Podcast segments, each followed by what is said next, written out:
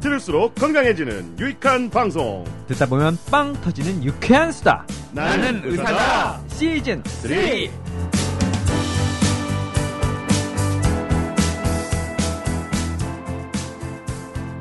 안녕하세요. 써니 이혜선입니다. 김유명입니다. 왕소방 이주근입니다. JYP 박재영입니다. 자, 김유명 선생님 닉네임 없이 네. 어, 그냥 이름만 말씀하셨는데 사실은 이 이름이 닉네임이잖아요, 그죠? 맞아요. 그렇죠. 네.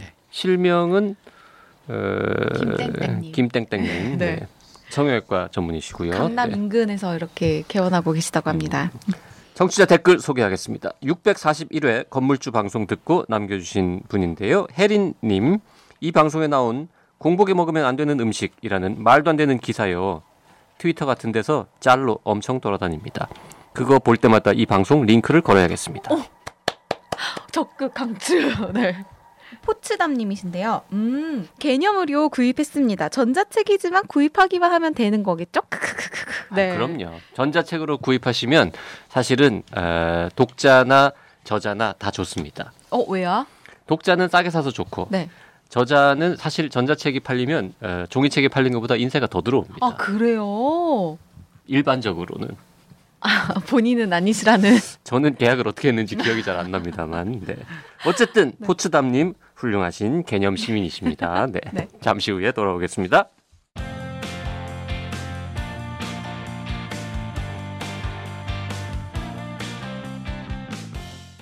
오늘의 주제는 축 처진 눈꺼풀 자연스럽게 올리는 방법은 없을까? 아, 좋습니다. 쌍꺼풀 테이프, 쌍꺼풀 액. 뭐 이런 거 많죠. 자, 이게 지금 김우명 선생님과 함께 이 얘기를 할 건데 네. 이게 지금 쌍꺼풀 수술하고는 좀 다른 내용입니까? 아, 오늘 제가 이제 그 정확한 진단하에 모든 것을 좀 설명드리고자 합니다. 예를 들어서 어, 실질적으로 어, 안검하수인 분들도 있고 네. 가성 안검하수 즉 선천적으로 그저 눈두덩 위에 있는 살이 덮여서 그렇지 그 안구와 이렇게 닿고 있는 살 자체가 이렇게 졸린 눈이 아닌 분들이 사실은 대부분들이거든요. 그런 걸 유전적으로 어, 좀 분석을 좀 해드리고 거기에 맞는 어, 수술 방법들을 조금 설명해드리려고 합니다. 유전적인 분석이요? 뭐 DNA를 채취하는 건 아닐 거고. 네.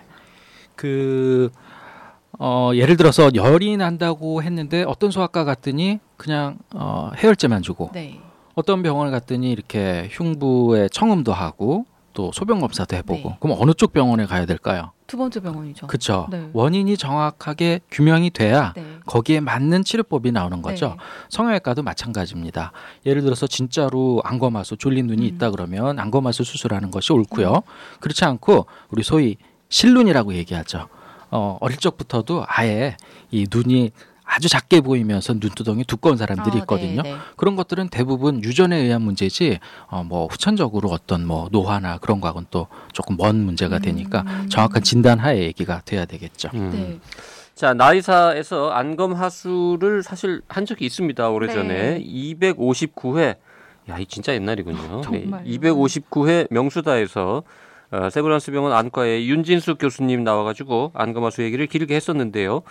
뭐 그때랑 또 조금 다른 차원에서 다르네요. 네, 네. 안과 의사가 말하는 안검 하수하고 성형외과 의사가 말하는 안검 하수하고는 좀 다릅니까? 어, 달리 봐야지만 정확한 이제 수술을 받을 수 있는 거죠. 음. 예를 들어서 서로 두 과에서 싸우고 이런 거는 별로 없죠. 아, 그럴 그래도. 건 없습니다. 예를 들어서 유전적인 어떤 그 형, 형태를 가지고 우리가 분석을 하게 되는데요. 어, 결국은 진화론이 나올 수밖에 없습니다. 어, 네. 상상을 한번 해보죠. 영하 40도 시베리아 눈벌판에 우리가 살고 있는 네. 우리 조상이라고 만년 내지 2만 년 전에 조상이라고 한번 생각을 해보죠. 그 시절에는 당연히 선글라스가 없겠죠. 네. 그러면 우리가 요새 그 스키장 가가지고 고글 없이 반나절만 놀아도 눈이 너무 아프고 심지어는 설맹이라고 해서 시력이 약화되는 일들도 생기는데 그 만년 전에 막 이렇게 쌓여 있던 눈이 만년설이잖아. 아 그렇게 되나요? 죄송합니다. 네. 자 그러면 눈밭에서 우리가 먹고 살기 위해서는 사냥을 해서 산토끼라도 하나 잡아야 될 네. 텐데 그걸 추적하기 위해서 눈을 이렇게 집중적으로 보다 보면 눈이 얼마나 시렸을까요?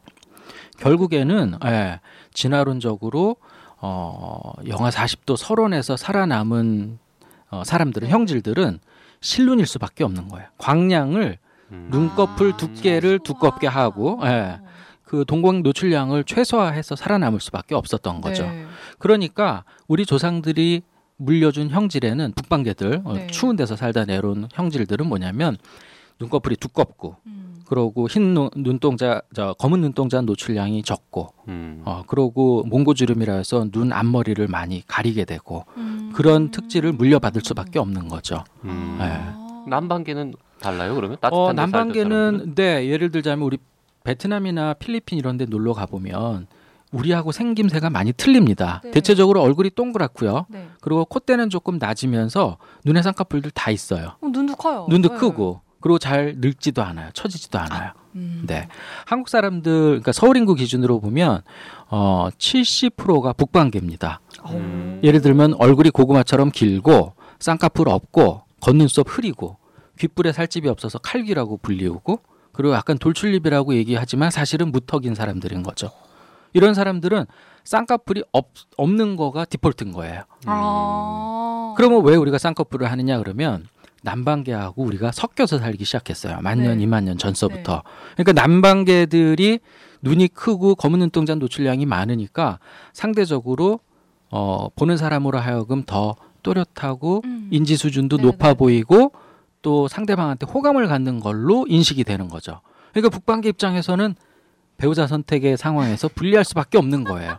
음. 왠지 졸려 보이고 네. 화난 것처럼 보이고 화 안 났는데도 네. 그러니까는 쌍꺼풀 수술에 대한 어떤 필요가 생긴 거죠. 그러니까 성형외과 의사 입장에서는 북방계 많은 사람들이 좋은 거네.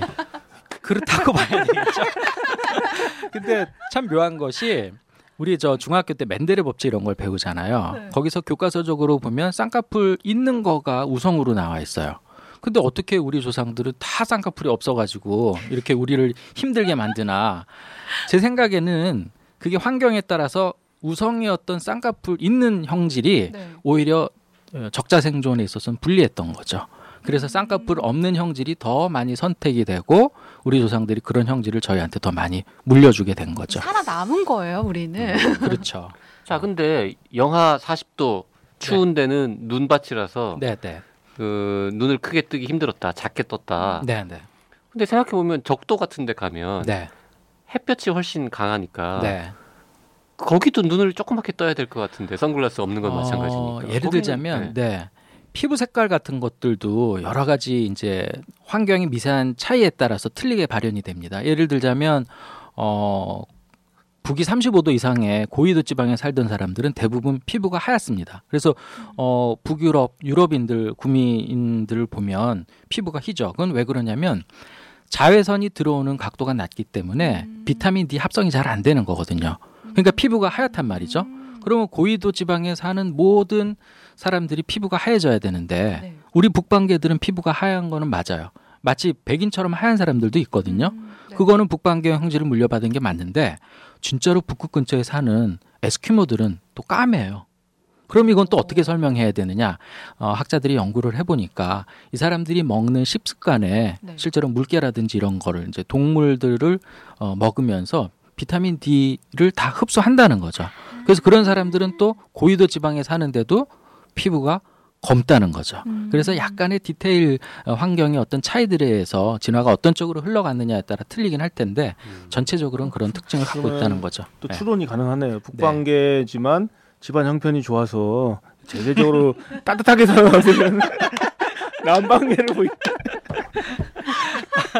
아니 그 성형외과는 네, 네. 수련 받을 때뭐 네. 그, 런 것도 배웁니까? 그게? 아 그렇지는 않고요. 사실은 똑같게 성형 수술을 해줬는데 쌍꺼풀 네. 수술을 이제 레지던트 때부터 이제 했는데 어떤 친구들은 그냥 간단히 찝는 매몰법으로만 해도 아주 예쁘고 음. 얇은 쌍꺼풀이 나오고 어떤 친구들은 절개를 했는데도 불구하고 6개월이면 도로 다 풀렸다고 오고 그런 경우들이 어. 있거든요.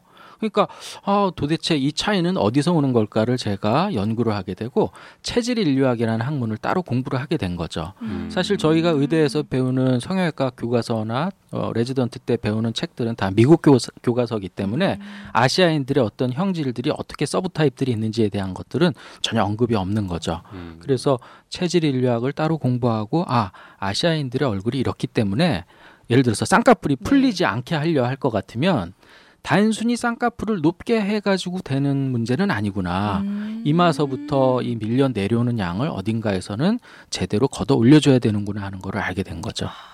아니 그러 지금 방금 쌍꺼풀 높이 얘기를 하셨는데요. 실제로 이제 성형에 관심 있는 여자들 사이에서 어떤 얘기가 있냐면 처 쌍꺼풀 높이는 가능한 높게 하는 게 좋다. 왜냐면 나중에 나이 들면서 이렇게 처지면 쌍꺼풀이 없어지기 때문에 네. 가능한 높게 해야 네, 네. 나중에 유지도 더 잘 되고 더 네. 예쁘다 이런 네. 얘기가 있거든요. 그게 이제 속설처럼 그렇게 환자들이 이제 인터넷으로들도 그런 얘기들을 많이 하는데요. 그게 바로 정확한 진단이 음. 없이 수술을 하기 때문에 그런 얘기들이 나오는 겁니다.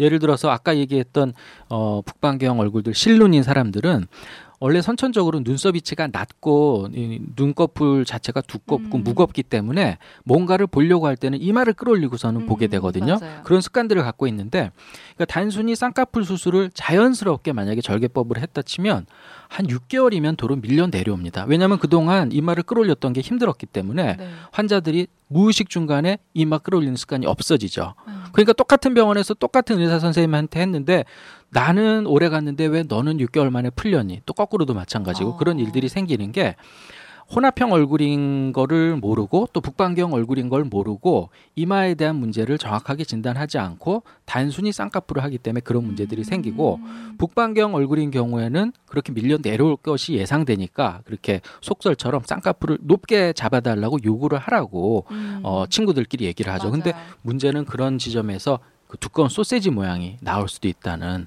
어, 문제점이 아. 생기는 거죠. 그 부종이 빠지질 않거든요. 네. 그러니까 8개월 안 빠져주셨다는 분도 있고 네. 이런 거 보면 무조건 높게 한다고 음. 좋은 게 아니라 그렇죠. 네. 그분의 원래 얼굴 모양, 눈꺼풀 네, 모양에 네. 따라서 네. 음. 왜 자꾸 절 봐요? 아니 지금 우리 원장님은 네. 혼합형이신 거. 굉- 굉장히 근사한 음. 쌍꺼풀을 쌍꺼풀, 갖고 네, 계신데 그거는 아, 감사합니다. 엄마 뱃속에서 그렇죠. 저희 어머니 작품이신 거죠. 오, 네, 네. 아주 자연스럽고 좋네요. 네. 안한 것 같은 네. 네 자연스러운 그래서 자연산 같다 보입니다. 네. 저 우리 왕서방님 같은 눈은 쌍꺼풀이. 네. 있는 거죠, 저거는. 네, 남방경 특징을 많이 갖고 그러니까. 계십니다. 네. 음. 그 저는 원래 그 어, 아버님이 어 남자들은 쌍꺼풀 있으면 안 된다 해가지고 네. 중고등학교 다닐 때 제 눈에다 테이프를 붙이셨어요. 아, 펴지라고. 아, 진짜? 펴라고. 펴라고 그래가지고 아니 왜 있으면 안 되나 어떨 때는 쌍꺼풀이 아니라 막 두 개 세 개씩 네, 여러 막 개. 여러 겹으로 막 생기고 막 그랬거든요. 근데 지금은 조금 좀 덜한 편인데 네. 또이 그런 게 지냈었습니다. 네, 네. 예. 그러고 보니 여기 네 명 중에 JYP 말고는 다 쌍꺼풀이 있는데 써니는 언제 한 거예요? 어, 5학년 때 만들었어요. 5학 년 때? 아니 저는 이제 짝짝이고 그 사실 저는 쌍꺼풀이 있는 것 같진 않아요. 그게 이제 어 정확한 거는 더 연구를 해봐야 알겠지만은 이게 불완전 대립 유전자인 것 같아. 너무 어려운 얘기가 됐나요? 어 쌍꺼풀이 있는 형질과 없는 형질이 만났었을 적에, 그러니까 아주 태어나자마자선 쌍꺼풀이 없다가 네. 자녀를 낳았었을 네, 적에 네. 초등학교 고학년 정도가 되면 쌍꺼풀이 생기기 시작해요. 어... 근데 여러 겹지거나 피곤한 날은 또 풀리기도 하고 네. 또 그러다가 30대 중반이 되면 거의 덮여요. 어... 그래서 결국은 의사의 힘을 필요로 하게 되는 거죠. 그래서 에, 써니 같은 경우는 네, 필요하군요. 북방경 얼굴에 기본적인 골격을 갖추고 있지만 남방계적인 특징이 일부 혼합되어 있는 형질이라고 판단하면 아, 될 근데 것 지금 같아요. 들으면서 어, 맞아 맞아라고 생각한 게 저희 엄마는 쌍 그러니까 외가 쪽으로는 쌍꺼풀이 있고 저희 친가 쪽으로는 없어요. 네. 그래서 지금 저는 혼합이 돼 있는 게 맞나 보다라는 생각이 드는 네. 거죠. 그 저기 뭐 만진 건 아닌 거죠 지금? 아, 네네. 그게. 아, 음. 네. 써니 얼굴은 인터넷에서 네, 검색해 보시면 다 나와 있거든요. 네. 귓불이 보면 알려주지 마요 좀.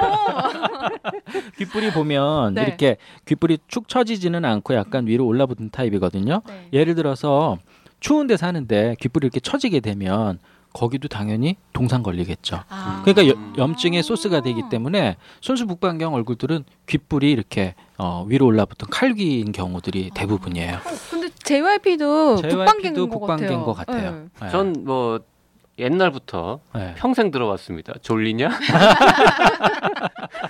난 멀쩡하다. 하나도 안 졸리. 너무 정신이 맑다 그래도 어, 졸린 줄 알았지.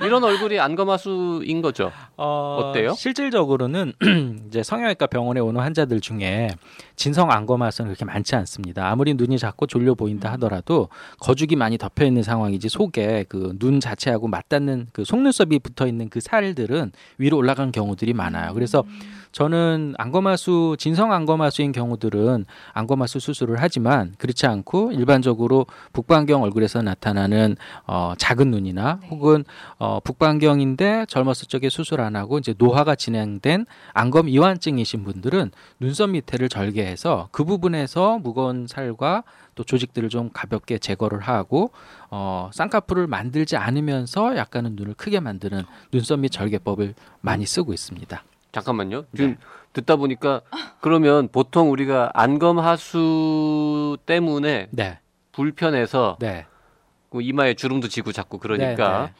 수술을 하면은 눈이 커짐과 동시에 당연히 쌍꺼풀은 생긴다라고 네. 일반적으로 알고 있는데. 네. 안 생기고 눈만 커지게 할 수 있다고요? 그렇죠. 나 예- 할래. 그러니까 급반전이 예약 있는데요. 좀 잡아주네. 네.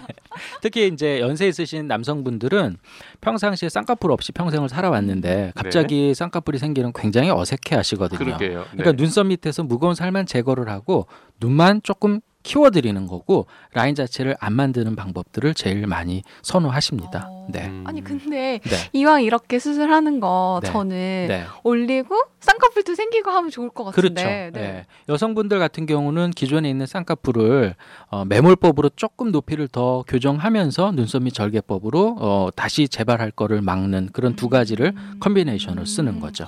눈썹 밑 거. 절개법. 네, 네. 그게 원래 교과서에 있는 어, 그렇지는 않고요. 그러니까 이전부터 이런 방법들을 어, 쓰는 선생님들도 계셨지만 요거를 이제 제가 눈썹 밑 절개법하고 밑에 이제 매몰법이라고 해서 가볍게 저 찝는 방법을 combination 하는 거를 미모하 거상 수술이다 하는 명명을 제가 붙여서 환자들한테 적용을 하고 있습니다. 미, 미모하. 그러니까 눈썹 밑자의 밑 미- 밑자에 아, 눈썹 겉눈썹 밑에를 절개해서 눈꺼풀을 끌어올린다. 그러고 아. 쌍꺼풀 라인은 그저 찝어서 네. 그 두꺼운 소세지가 안 생기게끔 해드리는 거죠. 와. 네. 미모하 하 거상 수술. 모자는 털 모자. 털 모자. 네, 네. 아 신기하다. 이거를 그럼 말하자면 개발하신 어, 그 눈썹 밑 절개법을 개발하신 원장님은 따로 계시지만 그 선생님은 어, 그 밑에 있는 그 조직들을 골막에다가 걸어주는 테크닉을 처음 개발하신 분이 계시거든요. 그러니까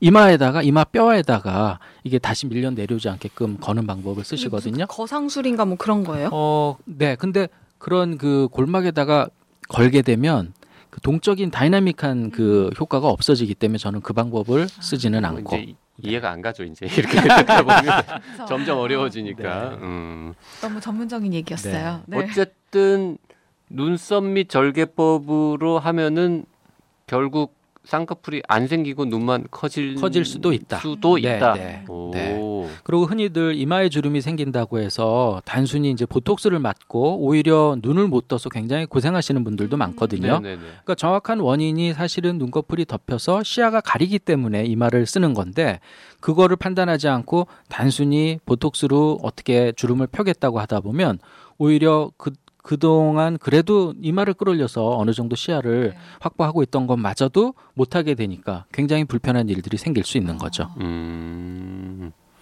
안검하수는 네. 나이 들면 점점 심해지고 저절로 누구나 다 생기는 겁니까? 네. 그 노인성 안검하수는 나이가 들에 따라서 어느 정도는 모두가 다 경험하는 문제입니다. 예를 들어서 매일 우리가 일상생활 속에서 세수를 한다든지 또 눈을 비빈다든지 하게 되면 우리 눈꺼풀 자체에 들어있는 눈꺼풀을 끌어올리는 근, 근막은 굉장히 얇거든요. 그런 것들이 어느 정도 탄성을 잃게 되는 거죠.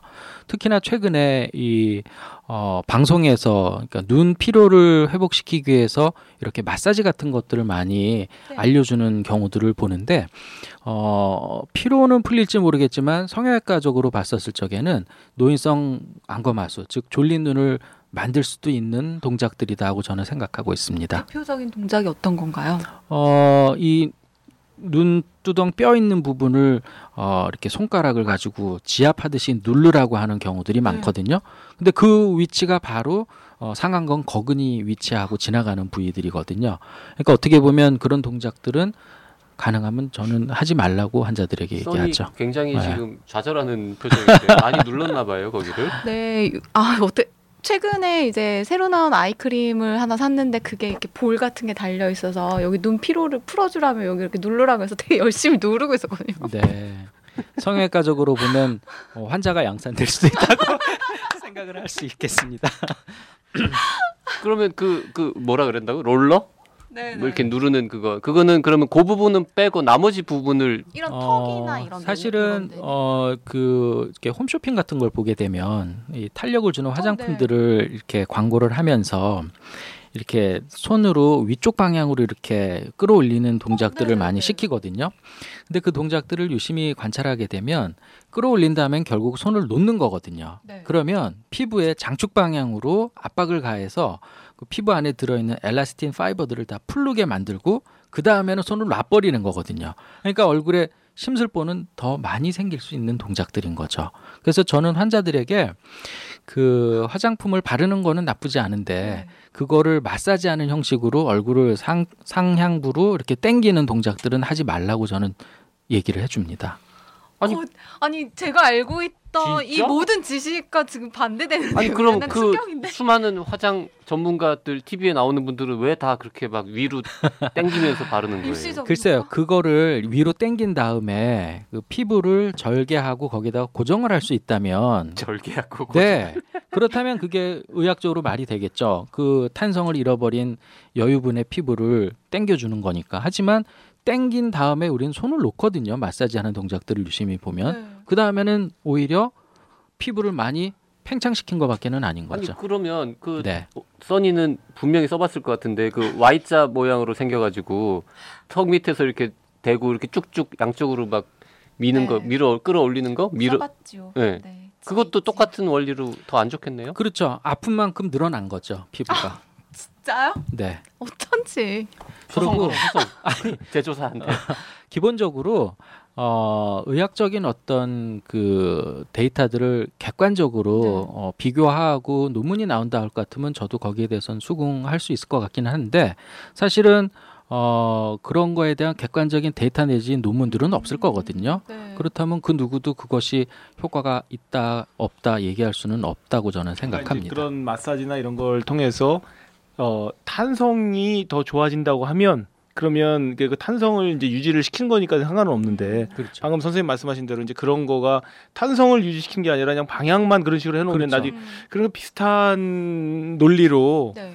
어 허리에 척추 디스크가 어, 있을 때 네. 척추 디스크라는 게 신경관으로 이게 디스크가 튀어나오는 거거든요. 네. 음. 근데 이제 그거를 어 감압 내지는 어, 늘린다 그래가지고 이 보조기를 채워놓고 그거를 펌프질을 해가지고 이 아. 허리를 갖다 늘리는 것들이 어 홈쇼핑이든 어, 뭐든 네, 이게 많이. 나와요. 맞아요. 그래서 이거를 이렇게 늘리면 늘어나죠. 네. 늘어나니까 에, 에, 에, 어, 신경을 누르고 있던 디스크가 들어가게 됩니다. 늘어나니까 척추 네. 뼈 사이에 있는 디스크를 갖다 늘리게 되니까. 네, 네. 근데 좀 전에 말씀하신 대로 풀면 다시 내려오거든요. 그러니까 이제 이게 그 어, 그런 감압이 계속되면 상관없는데 그거를 할 때는 아. 상관은 없는데 네. 풀고 나면은 다시 내려오기 때문에 이거 어 찼을 때 이렇게 약간 들어간 거 자체로 모든 게. 해결되는 게 아니기 음. 때문에 그거에 의존을 할 수밖에 없는 거지 않습니까? 그래서 음. 심한 경우에는 그걸 또 마약하고 같다는 표현가 있었는데 그거 음. 이제 한번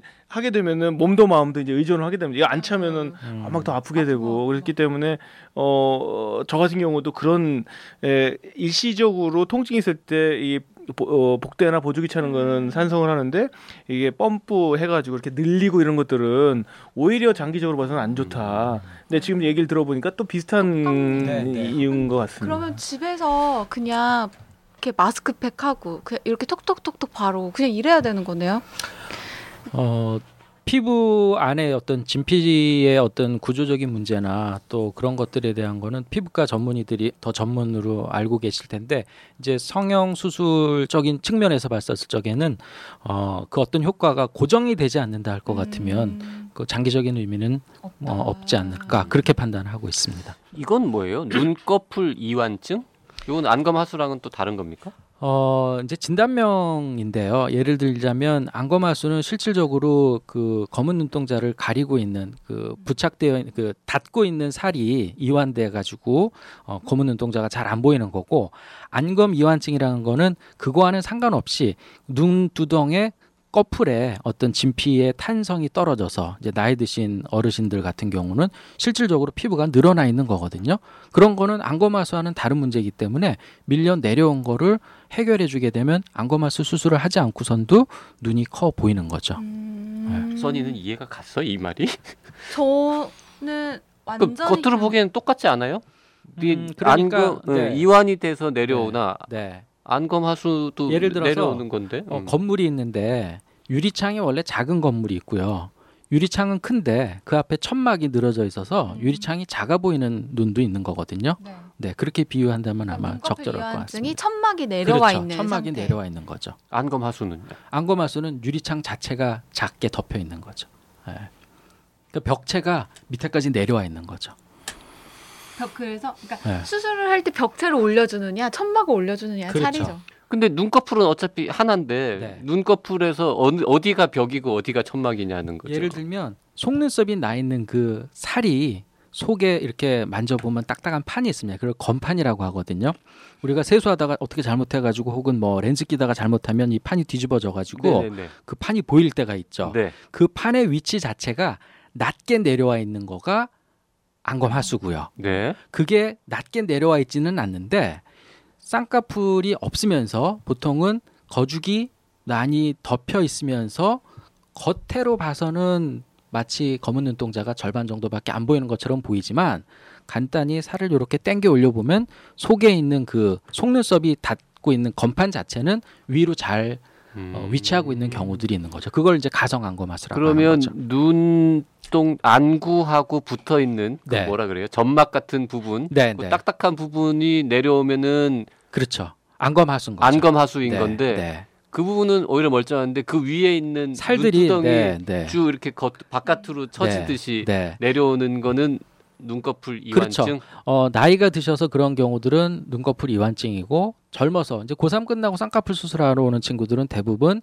유전적인 원인에 의한 외꺼풀인 거죠. 쌍꺼풀이 없는 그냥 눈꺼풀인 그러니까 거죠. 우리가 흔히 네. 신경과적으로 이제 눈을 올려주는 그런 근육이나 이런 것들이 어 이상이 있어서 떨어지는 거, 그 토시스라고 얘기하는 거, 이런 것들은 전부 이제 안검 하수가 되는 그렇죠. 거죠. 그렇죠? 네, 네. 근데 이제 그게 아니고 그 바깥에 있는 살이 이런 것들이 덮고 있는 덮고 있는 네. 것들이 그런 것이 떨어지면은 방금 말씀하신 네, 이완증이다 네. 이렇게 이완증이나. 아니면 선천적인 원인에 의한 아, 척 보면은 아시겠네요. 그러면 둘 중에 어느 건지. 어, 사진 분석을 저는 주로 하는데 외래 처음 오시게 되면 여러 각도에서 사진을 찍는데 턱을 들고 천정을 보세요 했었을 적에 사진을 찍어 보면 이 덮고 있는 살이 어, 밑에서 올려다 보게 되면 실질적으로 그 속눈썹 있는 데는 검은 눈동자를 그다지 많이 안 가리고 있는 게 대부분이에요. 음. 예.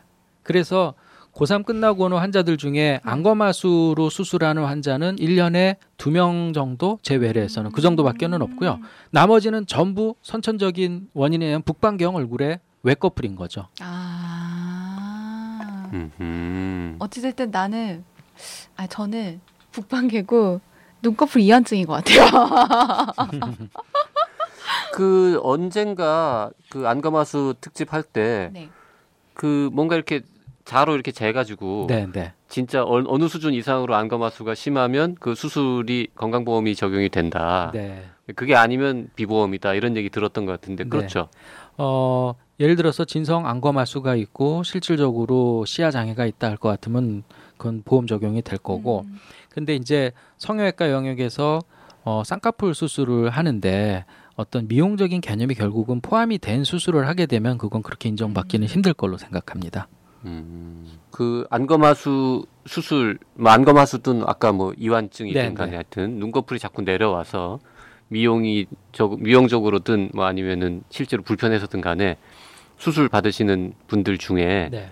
남자 중년 남자 혹은 좀 나이 드신 남자들도 많, 많이 있습니까? 어, 예전에는 성형외과에 남자가 오는 게 좀 드문 일이었는데 최근에는 한 30%는 남자 환자입니다. 음. 네. 특히 아까 말씀드렸던 그 눈꺼풀이 덮여서 시야가 장애가 있어서 어, 신문 볼 때 위쪽은 안 보여요. 얘기한다든가 아니면 피부가 이렇게 밀려 내려와서 살이 접히게 되면 거기 피부염이 생기거든요.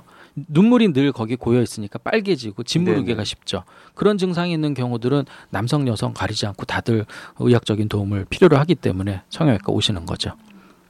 그러면 저 같은 사람이 가도 그렇게 어색하지는 않겠군요. 어, 네, 환영합니다. 어떻게 예약 잡을까요? 일단 녹음하고 아, 네. 그 쌍꺼풀이 있던 사람이 네. 원래 있는 사람이 처질 때하고 네. 없는 사람이 처질 때하고 많이 달라요? 어, 수술 방법은 아까 말씀드린 대로 원인에 따라서 틀리게 되겠죠. 예를 들어서 쌍꺼풀이 있었는데 어, 나이에서 그야말로 진피층에 이제 탄력이 없어져 가지고 덮인다 그러면 간단히 눈썹 및 절개법으로 이완된 피부만큼을 제거하는 걸로 끝내는 경우들도 많습니다. 음. 아까 말씀드린 대로 굳이 얇은 살을 건드려서 부종을 많이 만들 이유가 없는 거죠. 그런 경우들은 쌍꺼풀은 기존에 있는 거니까 그 위치만 약간 저 높게끔 만들어 드리는 음. 거고 아예 쌍꺼풀이 없는데 피부 이완증까지 겹쳤다 그러면 아까 말씀드린 대로 어, 쌍꺼풀은 매몰법으로 좀 덜 붓게끔 음. 높이는 잡아주고 눈썹 및 절개법으로 어, 덮인 것만큼은 제거하고 네. 그렇게 진행을 하고 있습니다. 네. 그럼 결국 하여튼 환자마다 다 조금씩 조금씩 다르다는 그렇죠. 얘기잖아요. 네, 네. 그 참 어려운 직업이네요. 성형외과에서도. 그렇습니다. 이게 음. 계측하는 것도 굉장히 복잡하고 그리고 이마하고 눈꺼풀 힘의 어떤 그 dynamic을 알아야 되기 때문에 네. 어, 진단하기가 굉장히 까다롭죠. 네, 보시면 이, 이 어떤 환자가 왔으면 이 환자의 수술 후 모습이 네. 상상이 되세요? 어, 그참 우스운 얘기인데요. 그 프로그램으로 이렇게 미리 시뮬레이션 아, 해보는 네. 것도 있는데 그게 사실은 3차원적인 거를 2차원의 평면으로 표현을 하는 거기 때문에 제대로 구현이 안 되는 아. 경우들이 많고요. 어, 보통은 그래서 어, 다른 환자분들 중에 이제 어, 샘플로 허락을 해주신 분들의 음. 케이스들을 보여드리고 상담을 하는 편이죠. 음. 그리고 실질적으로 정말로 예쁘게 된 경우들은 제가 잘 못 알아보는 경우들도 가끔은 있습니다. 근데 그게 그 항상 수술이라는 거는 어, 합병증 내지는 재수술을 생각하게 되잖아요. 그러니까 이제 안검 하수 내지는 이완증 같은 경우도 이게 이제 계속 진행되는 거라면 그거를 하고 나서 또 이렇게 재수술하거나 그런 경우는 얼마나 되나요, 비율이?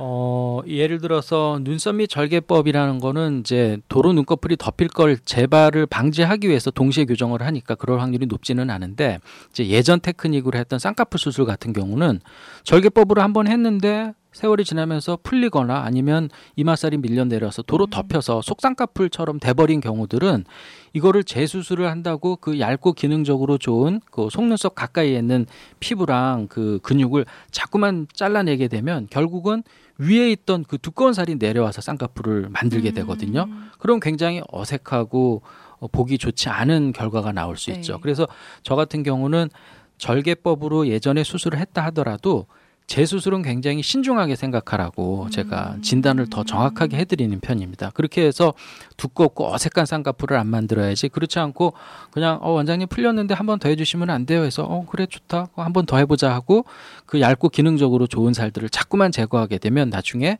어 두꺼운 쌍꺼풀이 될 뿐더러 눈을 뜨고자 하는 부작용들도 아. 생길 수 있는 거죠. 음. 그 듣다 보니까 네, 문득 궁금해지는 게 네, 그 여성들이 마스카라 네.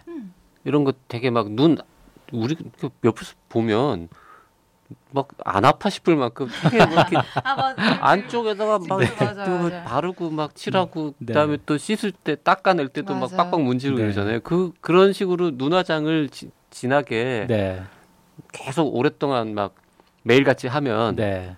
그럼 안검 하수나 뭐 이완증이나 이런 게 더 생기거나 그럴 수 어, 있습니까? 아무래도 좋지는 않을 것 같습니다. 음. 예를 들자면 제가 눈썹 및 절개법을 하고 한 1년 정도 지나게 되면 환자 스스로도 어, 원장님 흉터는 안 보이는데요 하는 식으로 대부분의 반응이 나오는데 아주 어린 나이에 학생들한테도 눈썹 및 절개법을 하거든요. 근데 그런 경우들 주변에 있는 사람들을 의식하여서 너무 일찍 화장을 시작하게 되면 화장을 지운다고 하면서 흉터가 점점점 넓게 아무는 경우들이 생길 수 있어요. 아, 흉터가 좀 남아요? 아, 뭐 그렇죠. 눈썹 이쪽에? 어, 아니 그렇진 않아요. 그러니까 3개월 이내 쌍꺼풀 내지는 눈썹 및 절개법 부위를 화장을 매일 하거나 지우지만 않으면 어. 6개월 내지 1년 지나고 나면은 잘 못 찾아보거든요. 아. 근데 그렇지 않고 일찍 화장을 시작해서 자꾸만 문지르게 되면 이 흉터가 성숙 과정이 필요한데 그 기간 동안에 너무 과잉한 압박을 가하게 되면 흉터가 생길 수도 있는 그러니까 거죠. 그냥 평소에 눈 화장을 많이 한다고 해가지고 특별히 뭐 안검 하수가 더 생기거나 한다는 얘기는 뭐 어, 조금 아닐 경험적으로는 어그 컨택트 렌즈를 제가 환자들한테 몇 년 정도 꼈습니까 하고 물어봐요. 그걸 왜 물어보냐면 컨택트 렌즈를 4년 이상 낀 환자분들 같은 경우는 피부가 실질적으로 탄성을 잃고 절개를 해야 될 확률이 점점 높아지는 것 같아요. 이건 저의 그 주관적인 경험에 의한 음. 내용이니까 음, 뭐 논문에 나온 거는 아니지만 그래서 컨택트 렌즈를 끼고 빼고 할 적에도 눈꺼풀을 너무 세게 당겨서 그 근막이 저 느슨해지지 않게끔 좀 주의하는 건 어떨까 그런 권고도 제가 그- 해드리죠. 근육을 많이 쓰면은 기, 힘 응? 기운이 빠지는 뭐 쉽게 늙는다는 거잖아요. 많이 건드리고 네, 자꾸 네. 자극하고 이러면은 그렇죠. 아니 다른 네. 근육들은 쓰면 쓸수록 건강해지다는데 왜 눈 근육은 이런 거예요? 왜냐하면 눈이 하루에 몇 번 깜빡일까요? 아, 아. 원래 너무 많이 쓰는 근육이구나.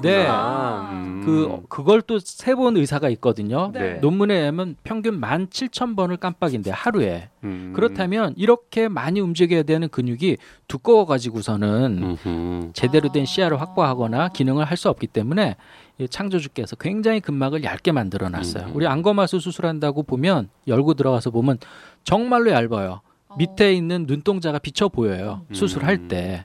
그러니까 그렇게 얇은 거를 자꾸만 물리적으로 자극한다 할 것 같으면 어, 안검하수가 생길 수도 있는 거죠. 음. 네. 목주름도 그런 거 아닙니까? 목주름도 얘가 얇게 돼 있으니까. 그렇죠. 움직임이 예, 원활해야 네, 네, 되니까. 근데 어쨌든 특히 이제 쌍꺼풀 수술이나 뭐 하- 안검하수 수술이나 이런 걸 한 다음에 네. 흉터 조금 남아 있는 동안 네. 그거 가린다고 화장을 진하게 하면은 흉터가 오히려 더 세게 남는다. 그렇죠. 그럴 수 있죠. 야, 그거 제일 중요한 거 같네요. 그러네요. 네. 음. 음.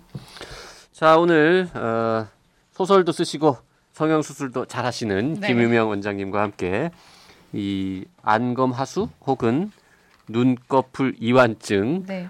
눈 처지는 거와 관련된 여러 가지 얘기를 나눠봤습니다. 저는.